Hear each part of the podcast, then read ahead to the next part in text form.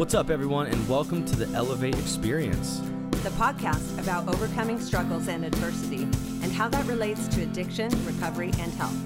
I am your host and the CEO of Elevate Addiction Services, Angie Manson. And I'm Dallas Terrell, co-host and life intervention counselor at Elevate. Thank you so much for joining us, and let's jump right in. Hey, everybody. Welcome back to the show. Today, we have an awesome and special guest, Mr. Matthew Roda. Welcome to the show. Thank you. Appreciate being here. It's awesome to meet you. You too. Thank you for coming on. So do you prefer Matt or Matthew?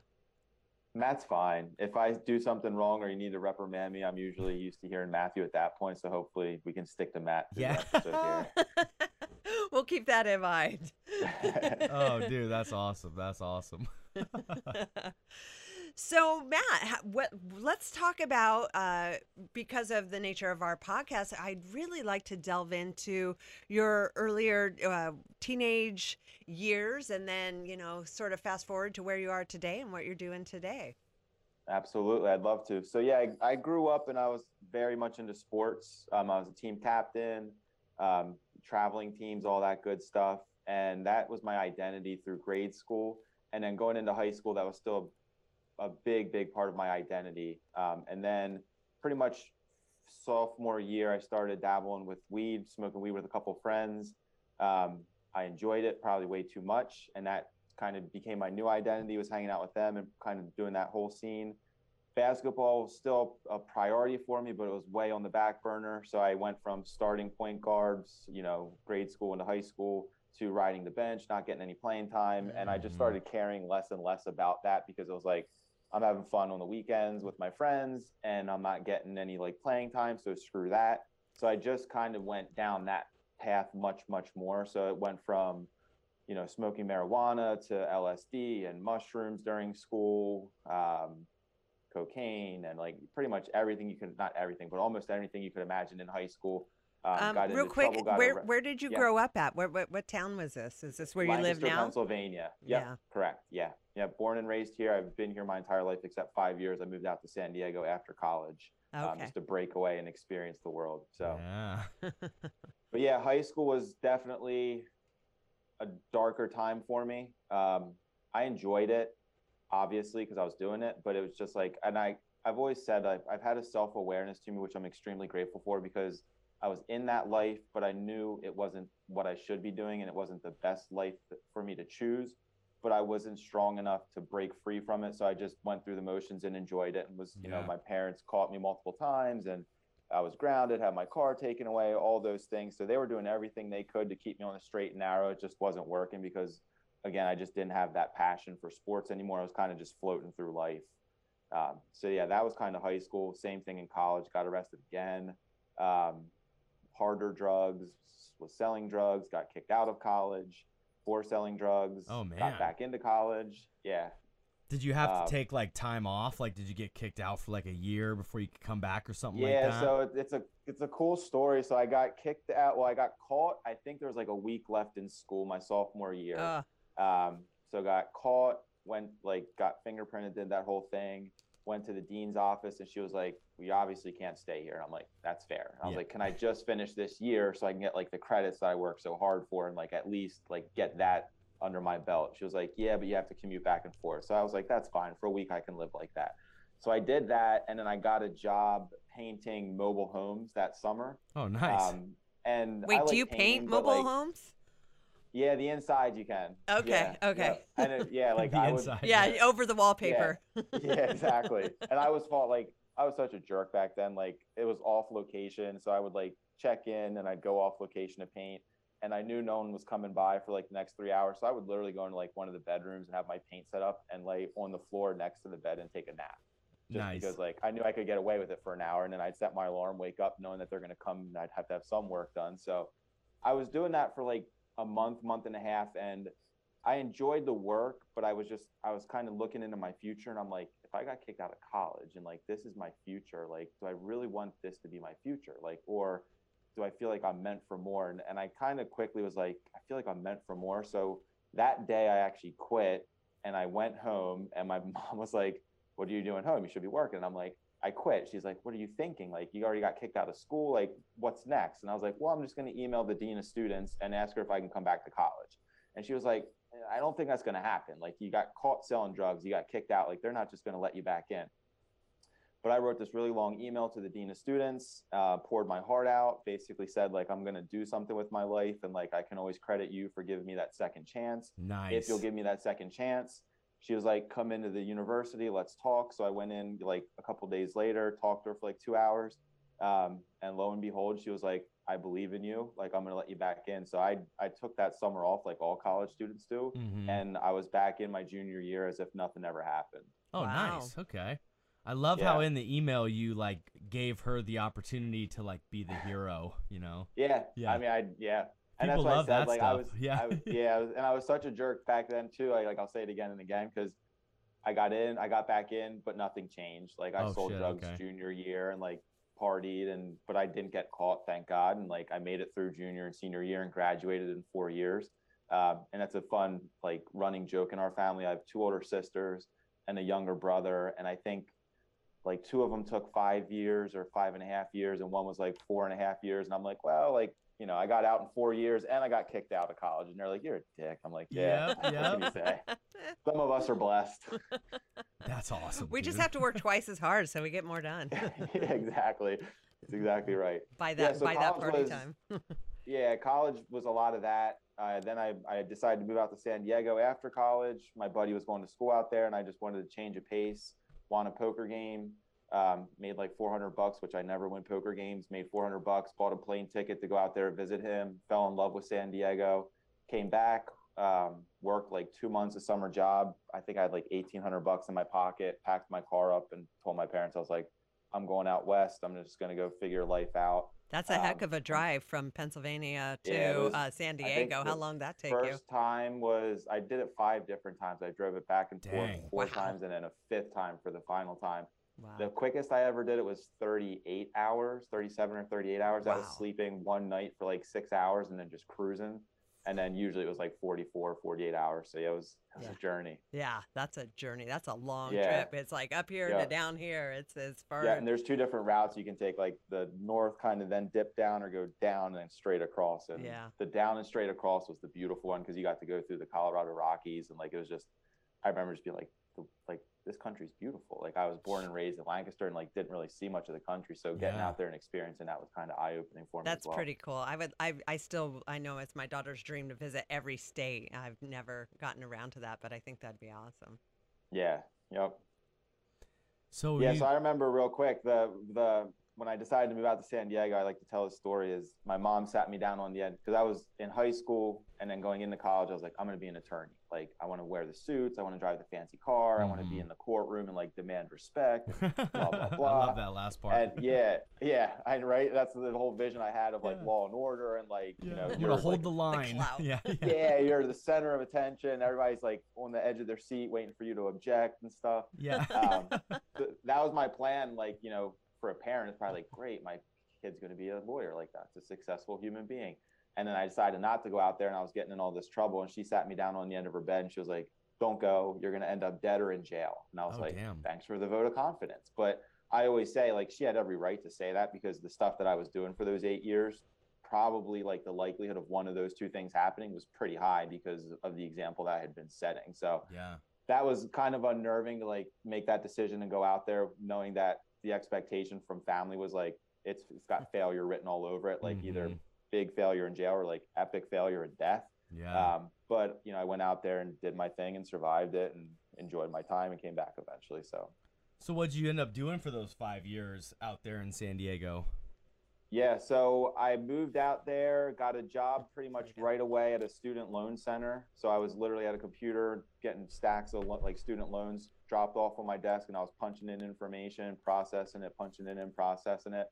I did that for 2 years and then they laid like 90% of the workforce off because they were bought out by another company and they just didn't need the people. And that was one of the greatest blessings of my life because they gave us a 2-month severance, which to me at the time was like, you're giving me $2,000 not to work. I'm like, this is glorious. So I took that money and decided I'm going to take a month off and like try to figure out what I want to do.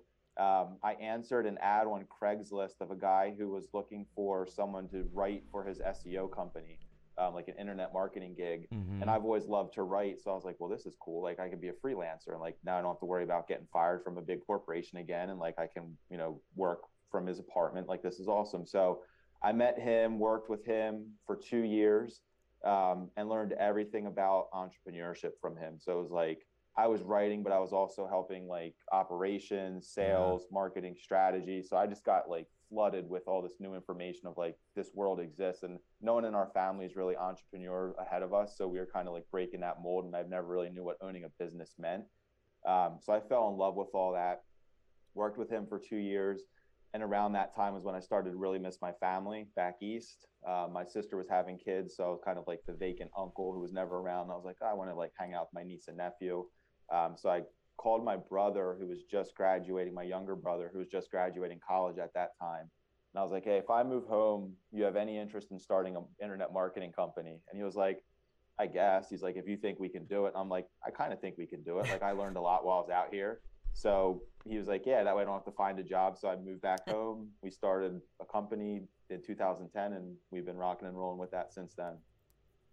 Wow. Dang, dude. What was like the idea behind starting it? Just like knowing that your brother could help you out with it and you knew you could run it. And then did it turn into just internet marketing, or did you get better at the SEO stuff? Or yeah, tell me a little bit more about that. Yeah, so when we started the company in 2010, all we did was SEO. Yeah. So it was like literally like the coding to get a website to show up on Google when someone searches in a product or service. Search engine optimization. That's what it is, right? Yep. Okay, you got it. Yep. Absolutely. Yep. Yeah. So we did that for 2 years and we kept running into brick walls because we would get our clients' websites on the first page of Google, but their website sucked. So like these clients were coming back to us and they're like, well, we're spending $1,000 a month and we're not getting any business. And I'm like, well, all my reports are saying like, you're where you need to be. And Google Analytics is showing you're getting all the traffic you need to get. So there's a disconnect, like, and that disconnect is and I would say nicer, but like your website sucks. Like you're not converting any leads on your website. So we were pawning that business out to other agencies that could make updates to the website to increase conversions. Nice. And we just kind of, after like doing that for 6 months, I was like, you know what, it's probably not the best business model because that new company could poach that business and be like, hey, we do everything, come to us. Right. Plus we were just leaving money on the table because that was stuff that we could be doing for people. We just had to find the resources and the talent to do so. Right. So right around 2012, 13, we decided to be more of like an all-inclusive internet marketing agency. So we went from just SEO to SEO, website design development, social media, reputation management, email marketing, paid ads, pretty much everything that digital marketing encompasses, we now do. Nice, dude. That stuff is, that's some complicated stuff, bro. All that stuff. Be. Yeah. And it's constantly changing. Like you could be top of the game and then Google makes a few little tweaks and exceptions and rules. And then all of a sudden you're like, all your knowledge is like gone. And you got to constantly be aware of their little inadvertent changes. They don't want you to succeed. They want everybody to do pay-per-click. So it's a tough gig. Yep. They want to line their pockets with the pay-per-click stuff for sure. 100%.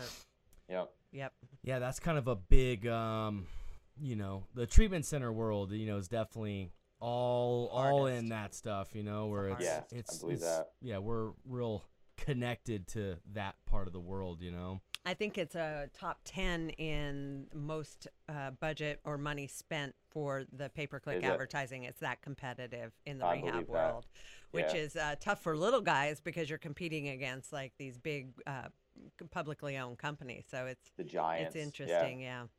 Yeah. And it's like, I mean, dude, you could go to Google and type in, I'm sure you could type in rehabs in Pennsylvania and just watch what comes up. None of which are in Pennsylvania. None of them will be. They'll all be these call centers, and then if you get to their website, they'll try to fool you there too, and it'll just be SEO'd out the ass. All the buzzwords, and it's sad, because doctors don't do that when you want real help. There's not like these SEO physicians on Google, you want people like right down the street that can actually help you. Right. And so it's a whole thing, dude. It's people aren't getting the help they need or want. They're getting a whole lot of other. Mm-hmm. Yeah. Yeah, it's like a weird thing to pull the hood over your eyes on somebody with like a drug addiction, you know? I was gonna say something that serious. It's like, can we just have good intentions here? Like this should be like a good intention business. It's not like, what can we get away with now? Like that's the way we want to do this. Yeah. Like the marketing for rehab should be like, dude, we'll help you. And like that should be it. That should be the only marketing you need, you know? Yeah. And by the way, we have a rehab. We're not just you know, a referral base that's gonna funnel you over here or there. Yeah, if only the world worked the way it should with everything, right? Wouldn't that be nice? It would. Yeah, it would. It would be. But in the meantime, we just gotta, you know, figure out how to play the game and kick ass in that. That's exactly right. Yeah. So at what point did you become a crazy ultra distance runner? Where does this fall into the mix, my friend? Yeah, so I came home from California the final time.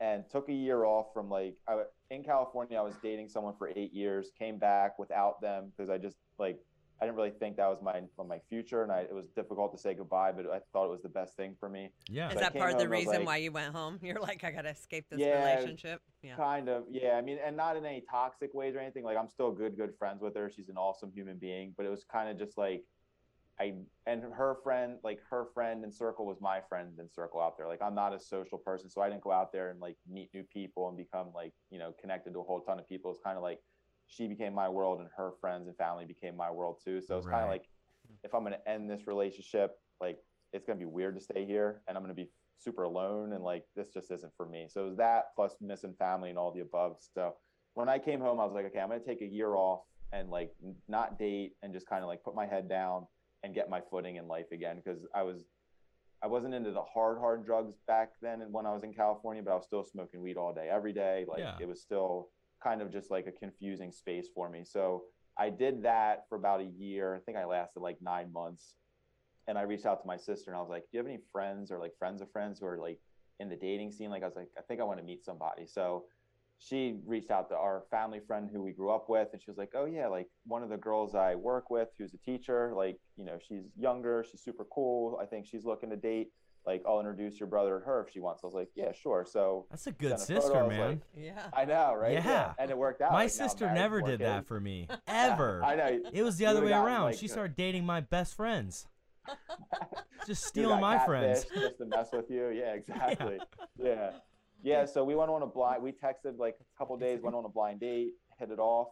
I told her everything about my past and everything on the first date, like because I'm just like, here it is, like all or nothing. Like I don't want to, like you said, like hoodwink them and like, you know, 6 months later she finds it all out. She's like, why did I start liking this guy? Because he's like, he has all this history and baggage. So I'm just like, here it is, like love it or leave it. Yeah. Luckily, she loved it enough to keep seeing me and give me a chance.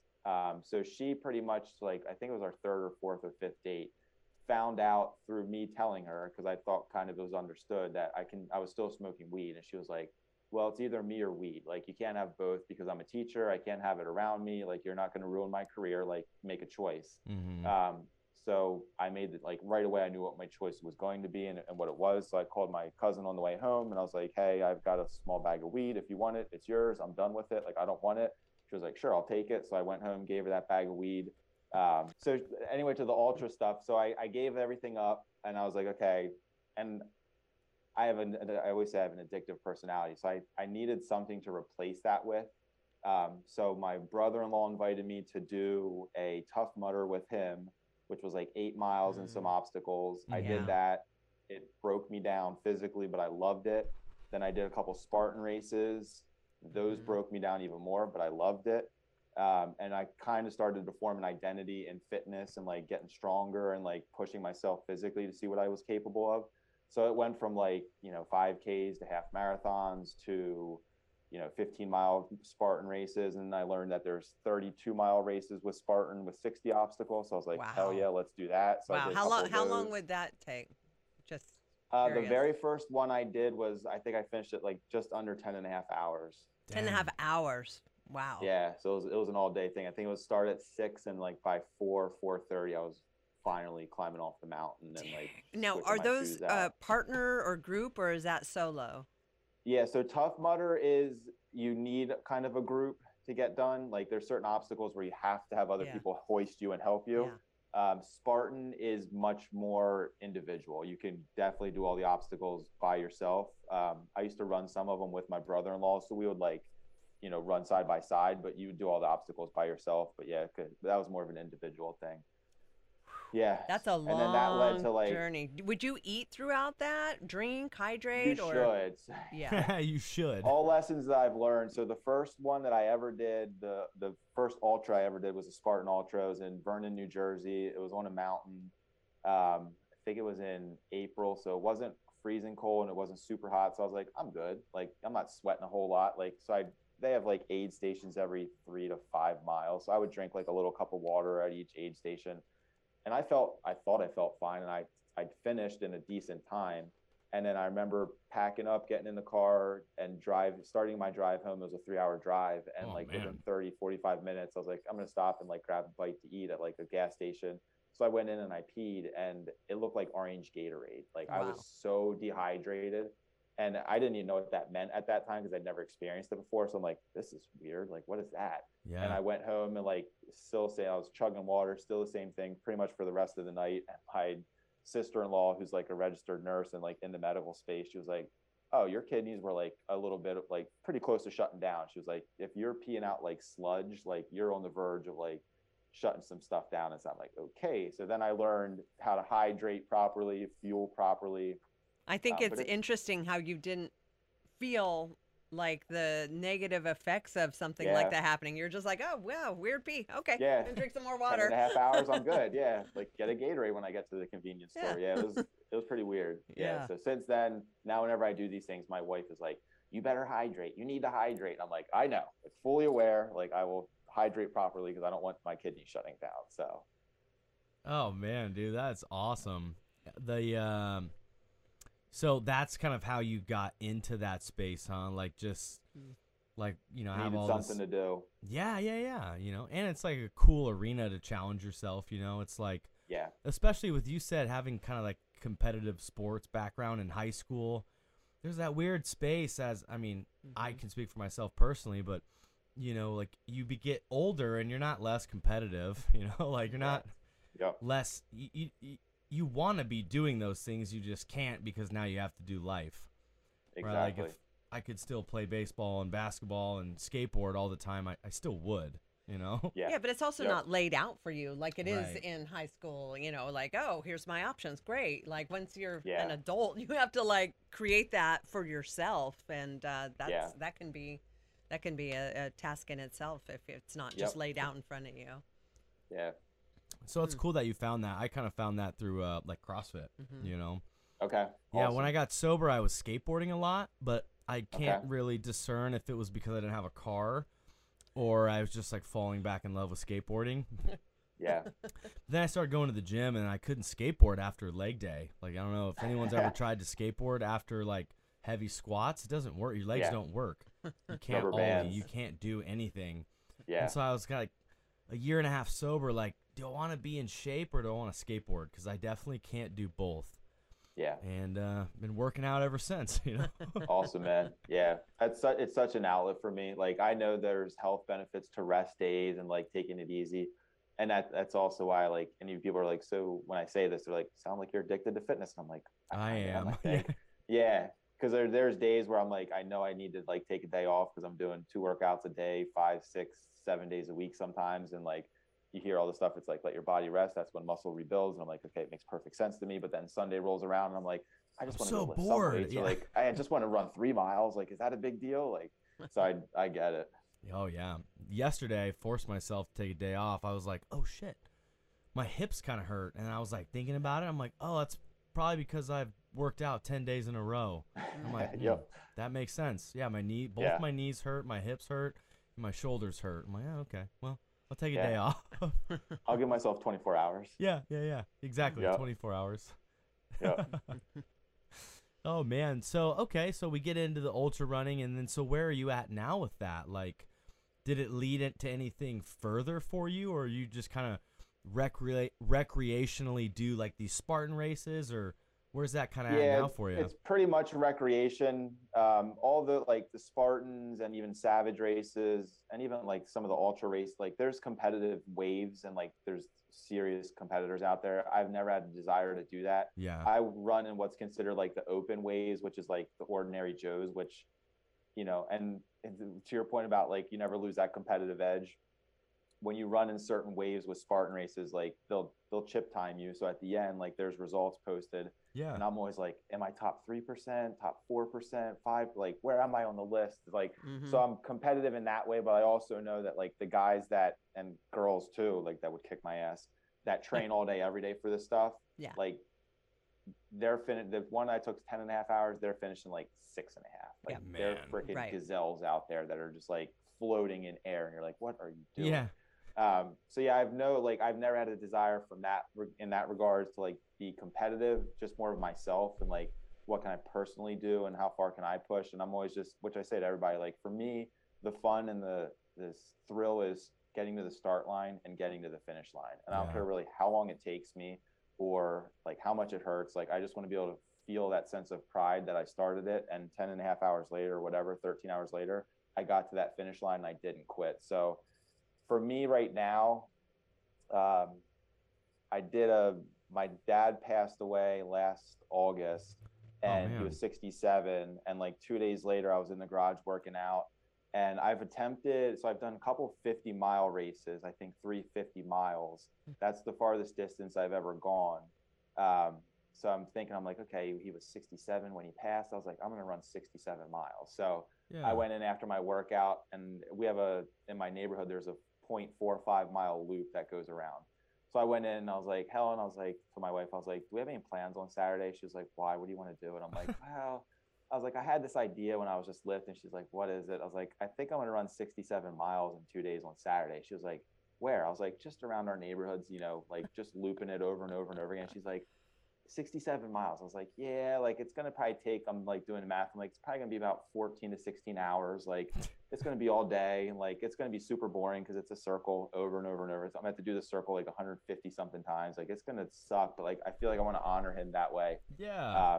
Yeah. So I ended up inviting friends and family, and the local news came out and did a feel good story on us, which now is videotaped and forever part of the legacy that he left, which I love. Dude, that's awesome. That's anyway, awesome. I just can't imagine. Miles. I would be so bored, doing that same loop over. There's no way in a million years I would do that. It was, yeah. So I did 62 miles, and my body was just I've had enough. And I was I can't not get 67 miles. And so I rode my bike the last 5 miles just to make sure I hit 67. But so that that's where I'm at with all these things is I just. And I don't know if you've ever read David Goggins' book, Can't Hurt Me. Yeah. He talks about the cookie jar and putting your cookies in the cookie jar. So one of my goals for 2022 is every single month is to do something physically challenging that I feel is worthy of a cookie in my cookie jar. So in January, I decided to run a marathon around my neighborhood. So that was 55 laps over and over and again. And it was 6 degrees out and it was awful, really bad. And I had no friends and family join for that. So it was just me. And my friends were well, listen to music or podcasts. I was no, part of the, the suffering that I want to go through is my mind. Monotony of just my mind and staying on point. So I was not tuned into anything. And just that took 5 hours flat is when I finished it in. So that's where that all is right now. There's a 50K coming up the end of March that I'm thinking about signing up for with my wife, being pregnant with twins, she's not super far along right now, but I also don't want to drive, 3 hours and then spend the night somewhere just and be away from the two girls and her that long. So in 2022, I said to her, I was I don't think I'm going to do any legit races, where I'm traveling to places because of the situation. And then a couple weeks ago, I sent her a link and I was do you care if I do this 50K? And she was well, your abstinence from ultra races lasted longer than I thought it was. And she was if it's an hour away, go for it. And, I'll be home in 6 hours. So I might do that, but those 100K is kind of the next thing I want to try to accomplish, which I think is 62 miles. Yeah. Right in that phrase. But then I follow people that are doing, I know a guy who's doing a 36-hour race with a 20-pound vest on. And I'm so I see all these other things that these other extreme, what I can people consider what I do extreme. I consider what they're doing extreme. And I'm So I do something like that? What about, I know next month they're doing the 4x4x4, speaking of Goggins. Are you going to do that? I did that the first year he put that out there. I guess it was 2020 or 19, whatever it was. At the time, that was by far the most physically challenging thing I'd ever done.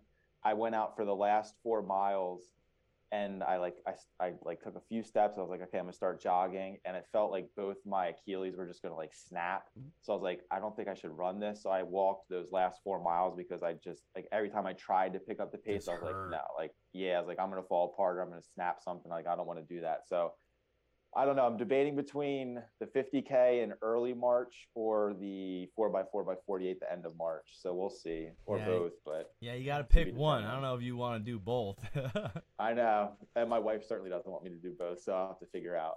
So where do you think, I mean, the book, David Goggins' book, dude, so awesome. Those probably one of the only books I have since maybe like Harry Potter, dude, when I was like a younger kid. That I picked up and just could not put down. You know, I think I finished it in 2 days. Yeah. Yep. You know, like I was staying up till 3 in the morning because I just literally like could not put the book down. What a great book. Mm-hmm. So for you, I mean, what is your reasoning to add into the cookie jar? Is there any like what are you trying to conquer or overcome, or is it just a healthy thing that you feel like you should be doing? Yeah, I think it's more the latter there.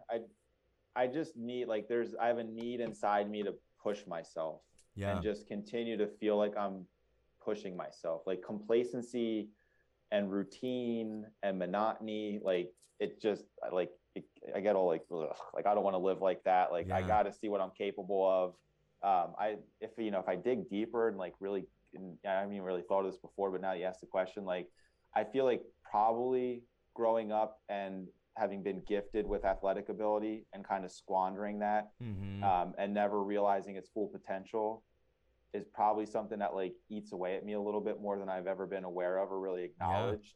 And now as an adult, it's kind of like, because and this isn't like meant to sound arrogant, but like I probably, if I would have focused and really given myself the basketball, I probably could have played like D2 or like D3 or who knows, like, cause I had talent. I was like raw talent. And I just kind of squandered it. So probably there's part of that that's like, I let that slip through my fingers at a young age and I kind of let like opportunity pass, and I don't want that to happen again. And now, you know, I'm not trying to win prizes and trophies and stuff, but like, I want to have that sense of accomplishment now in my adulthood that I let kind of slip right through my fingers growing up. Yeah.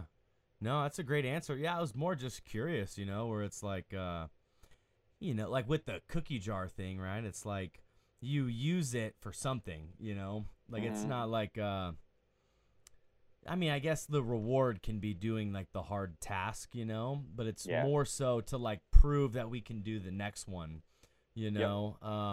Or like get through the hard times type of deal. Yeah.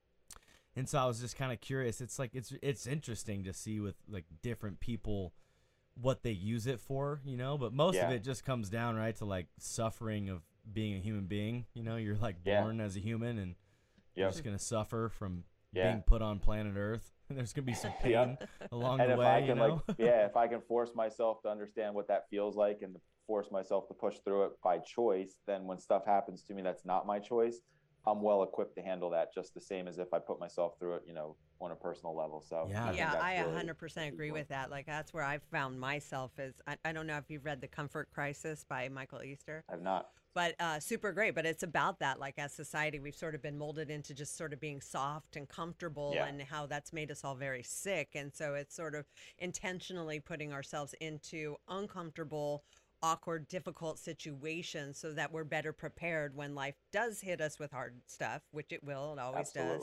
But then you can adapt easier because you're already exposing yourself to that sort of thing, like these races, like the 4x4, like all the stuff we do, you know, cold plunges and 75 hard and all that kind of stuff. Yep.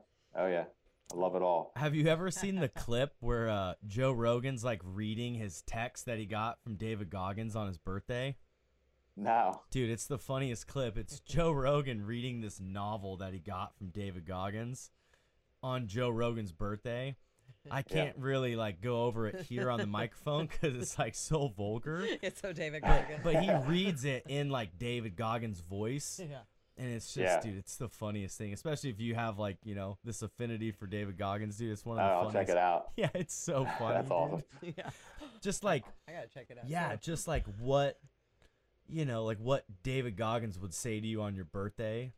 And he'll, like, I'll give you a preview. He was like basically do something today to not be a little bitch, Joe. Like that was like the idea. The core essence of it all. Yeah, that was the essence. Yeah, it was so funny. Dude. That sounds like something he would say. Oh yeah, yeah, dude, it's so funny. Oh yeah. Oh my god. Well, yeah. So I mean, I guess another question that came up for me too, Matt, and then maybe we can get into the book and stuff like that is, since kind of putting the drugs and alcohol down in college, have you seen it become like an issue or try to show back up in your life? Has it been difficult at all? Maybe at times? How's that kind of been? Not really. And I feel so blessed to be able to answer it this way, but not really. Like in college, I was pretty addicted to OxyContin. Like that was one of my big go-tos in college. I was selling a lot of weed and making a lot of money and buying a lot of OxyContin. That was my cycle. Yeah. And then at one point I decided to stop doing that. And that's the one time in my life I went through withdrawal. Like I remember like getting super sick. I remember walking up the steps to our dorm room and having to sit down because I was spinning. Mm-hmm. I remember like it was a bad time. But I've been fortunate enough, even through that, like really, really challenging situation, to just see myself through it. Like I've never had to go to a rehab. In high school, my mom did have me go to therapy a couple of times, and I smooth talked my way through that and knew what she wanted to hear. So like I played that game with her. Yeah. And then cigarettes too. Like I just decided at one point, like I don't want to smoke cigarettes anymore. So I just like didn't smoke cigarettes. Weed, I've just been able to be like, I just don't want to smoke anymore. I'm done. And I know that's not the case for so many people. So I feel like that's just been such a blessing that like when I make a decision, and if I want to really make that decision for myself and my own personal reasons, I can stick to it.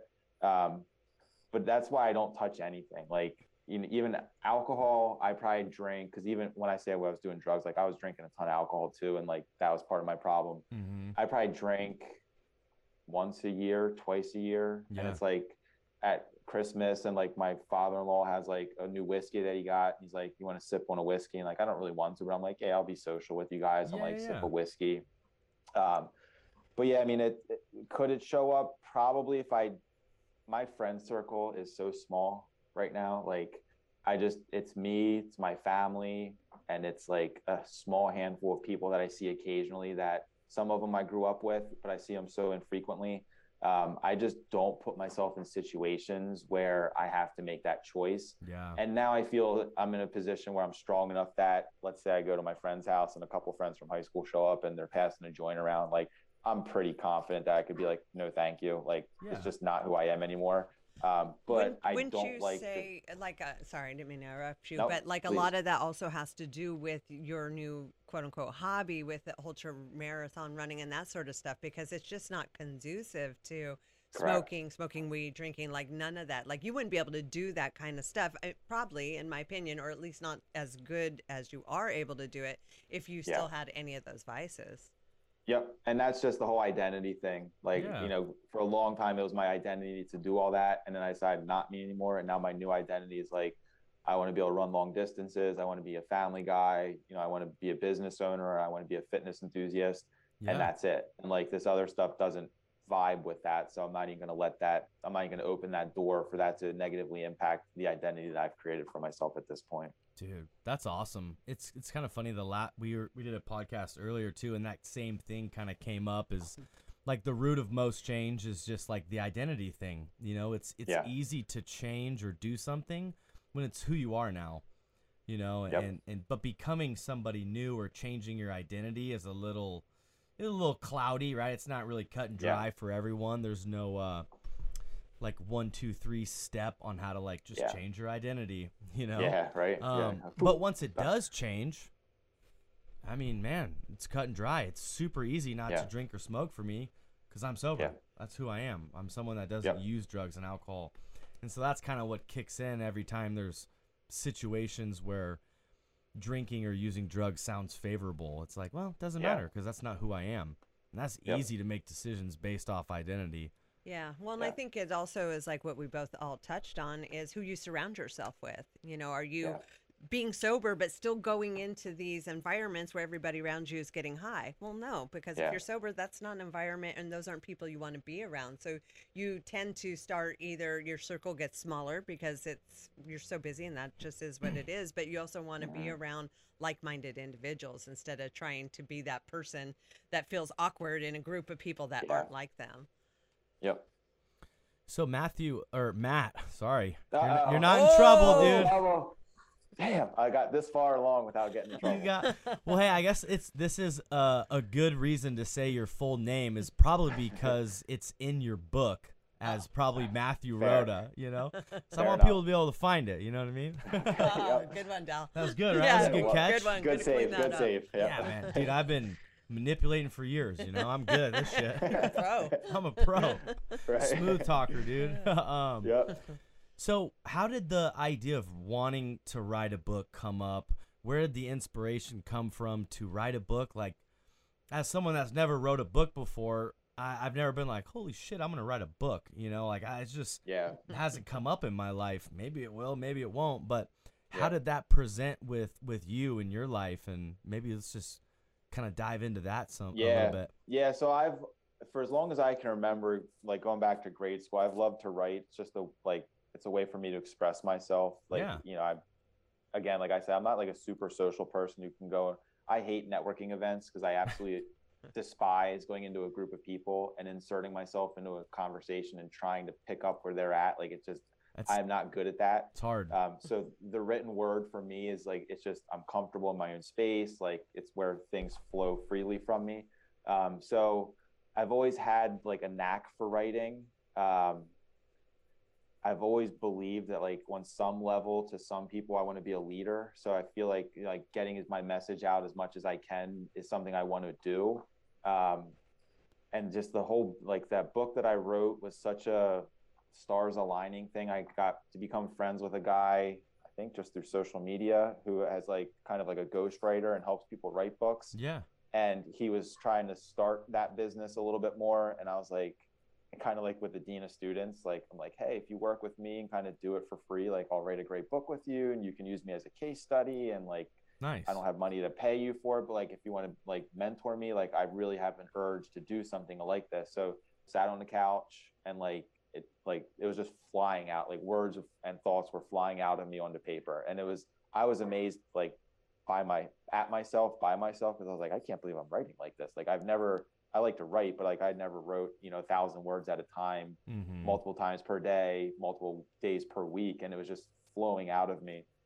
So I just did that, sent it to him. He like had his proofreader, editor go through it. He had a guy that would publish, like kind of print the self-published books. And we just kind of did the whole process. I did a Kickstarter campaign. My goal was to raise, I think, $3,000, which would allow me to buy, I think, 250 copies of the book.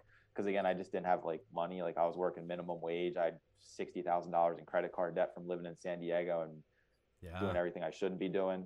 And I raised, I think, $3,600. And that was literally me going on like my friends list on Facebook and sending a message like, here's a link to my Kickstarter. If you could buy a book, I'd really appreciate it. And, you know, enough people bought the book where I was able to reach the goal. And then I bought 250 copies. So yeah, I mean, there's a box over there that I'm looking at right now. It has like 3 or 4 left in it. Cause like, I was so excited about it for this, like that push. And I did it. And I sent those 250 books out. And then it just kind of became like, oh yeah, I wrote a book. Like, you know, and not to diminish self-publishing, but like, you know, I read books daily and like, you can feel like a book that's like, it feels like a real book and like a real person wrote it. And then you get like self-published ones and you're like, okay, kind of flimsy, like, sure. And that's how I've like kind of always put my book in that kind of like, sure. Like I wrote a book, like, yay. But like no publisher approached me. I was like, we want to publish this for you. So it never felt like a real thing for me. But then recently I had a couple people that I shared something on social media and they're like, you wrote a book, send me a copy. And I'm like, oh, like, I guess it's kind of cool that I wrote a book. Like, sure, I'll send you a copy. So it's something that I want to add to, because I did 8 Goliaths and 8 heroes inside the 8 Davids and heroes inside the book. And now over the last, it's probably almost 10 years ago that I did that, I've learned much more. So I feel like I could add to it and kind of like tweak some stuff and make it better and have it proofread again. So it's something that it's on my calendar of things to do, and I just don't get to it, or I just ignore it. I keep pushing it back. But it's something I want to revive, because I feel like it could have an impact and help some people out there, which is the ultimate goal of it. Wow. No, that's awesome, dude. Yeah. I mean, I think, you know, what it reminds me of, my sister, when she graduated college, was kind of like, it was no big deal. Like everyone she was with was graduating college, so it seemed like no big deal. And I was like, dude, to stay committed and do something that large is like such a win. It's like, it's commendable, you know? And at that time I had like 2 years sober, and I was like, the only thing I've ever done for 2 years is just not use drugs. So you got straight A's for 4 years in college. That is amazing to me, you know, because I was just a very much start and stop type of person. So I think it's cool to, you know, like you were saying, you were kind of very humble about writing a book, you know, but to be able to put some on paper and publish it, and just be that organized with your thoughts is something that most people don't have that skill to do, you know? I appreciate it. I remember being in school, and I'd write papers, and I'd switch from like first person to third person to I don't even know if second person exists, but I'd do it. And they'd be like, dude, the story's great, but like you're telling it in like 4 different ways. And I was like, oh, okay, well, kind of makes sense. Yeah, I'll just stop writing now forever, because you know, that's how I took it. I suck at writing. Well, and for me, I just hate going over anything more than once or twice. So like I just want to brain dump, and then I'm like, good, I want to walk away from it. I don't want to now let me rearrange that, and how can I put it this way, and how can I stay in one voice, and what's the proper way. I have no patience for any of that stuff. So really good for you. Thank you, I appreciate it. And so now you're a family man. You got 2 kids, but soon to be 4.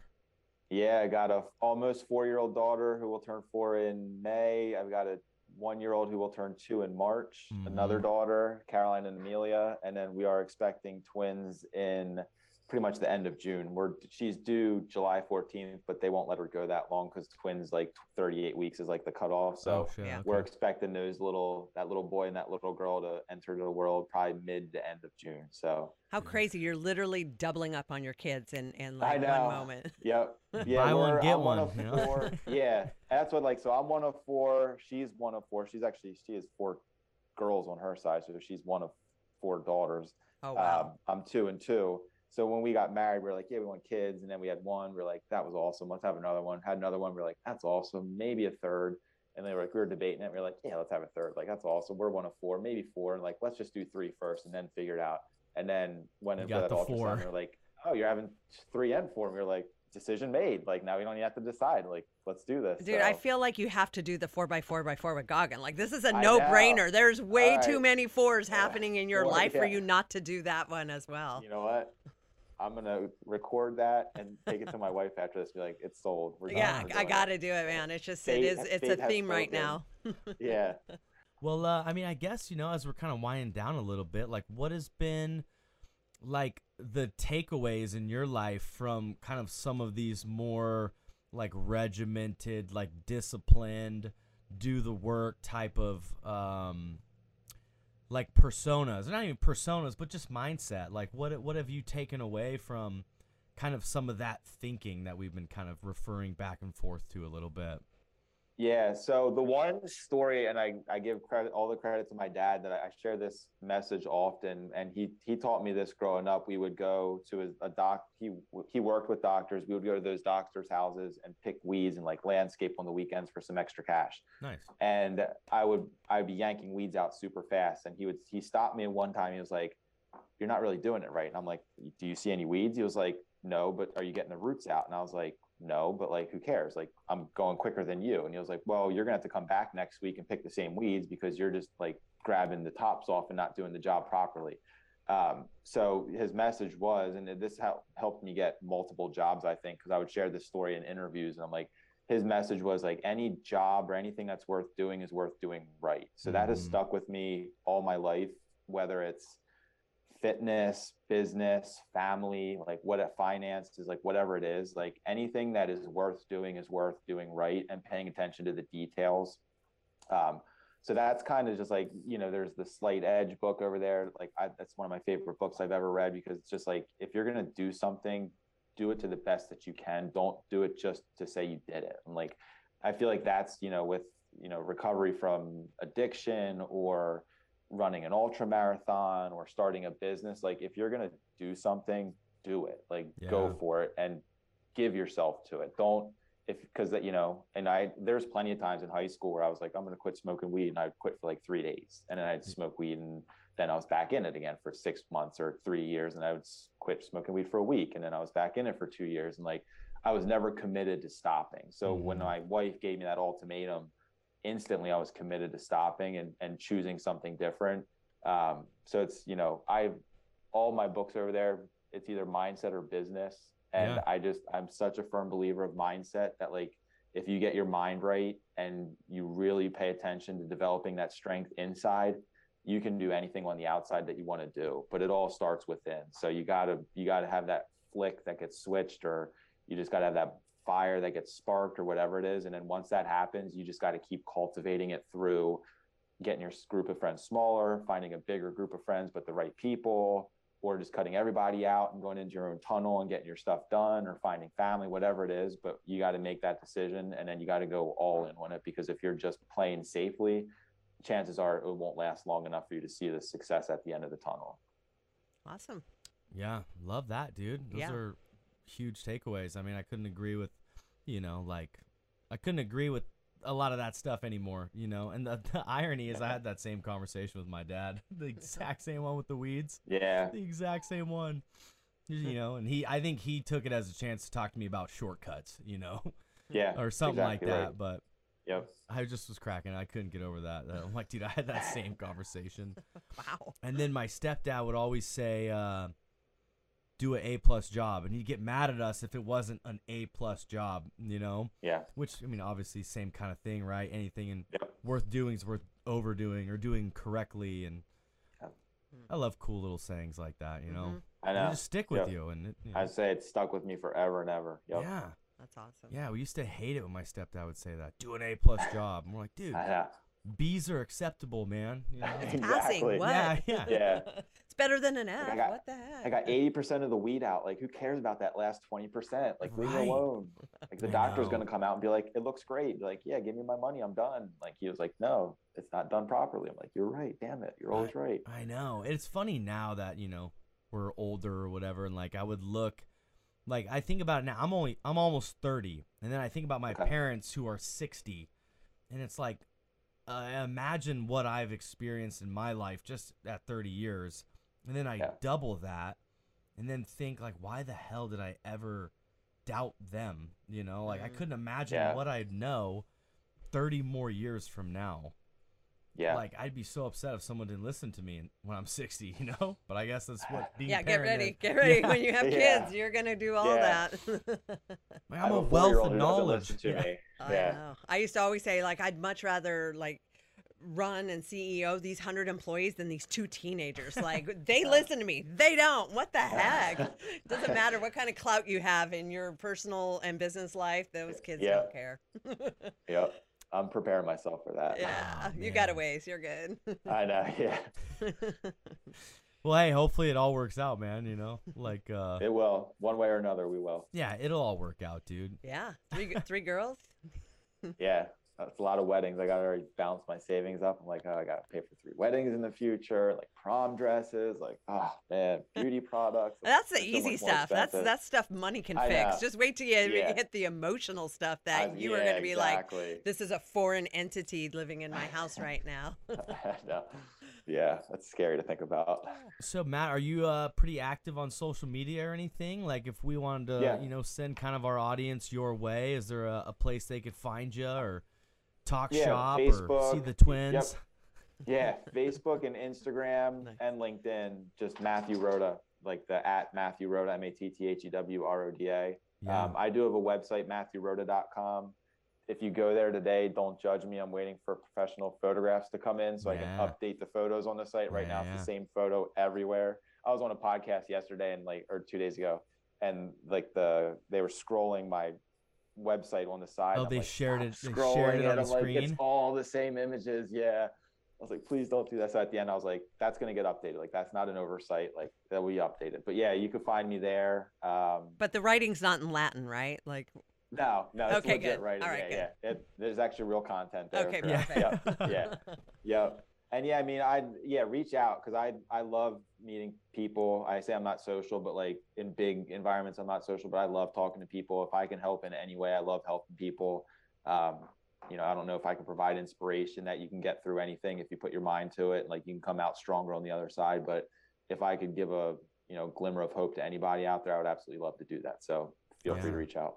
Love that. That's awesome, dude. Well, thank you for being here and being on the show and talking with us. It's been fun, man. And my sincere pleasure. Yeah, of course, dude. This has been awesome, and we'll send some people your way, and hopefully they can, like you said, even if it's just one person grabbing a little bit of hope, just seeing someone do something hard is inspiring. It's like change is possible once you believe it. So if you're the person that shows them you could change and be addicted to OxyContin in college and then run 50 miles 7 years later or whatever, dude, kick ass. That's awesome. That's all we need, I appreciate it. Of course, dude. Well, this has been great, man. Thank you for your time, Matt. Yeah, thanks for coming. Absolutely, my pleasure. Yeah, it was very nice meeting you both. All right, guys, that's our show for today. We hope you found some value from listening. And if you did, please share with someone you know or love. You can find us on social media. We are at Elevate Addiction Services. And if you or a loved one are struggling with addiction, please call our toll-free, confidential 24-hour helpline at 833-33-SOBER or visit our website at ElevateRehab.org.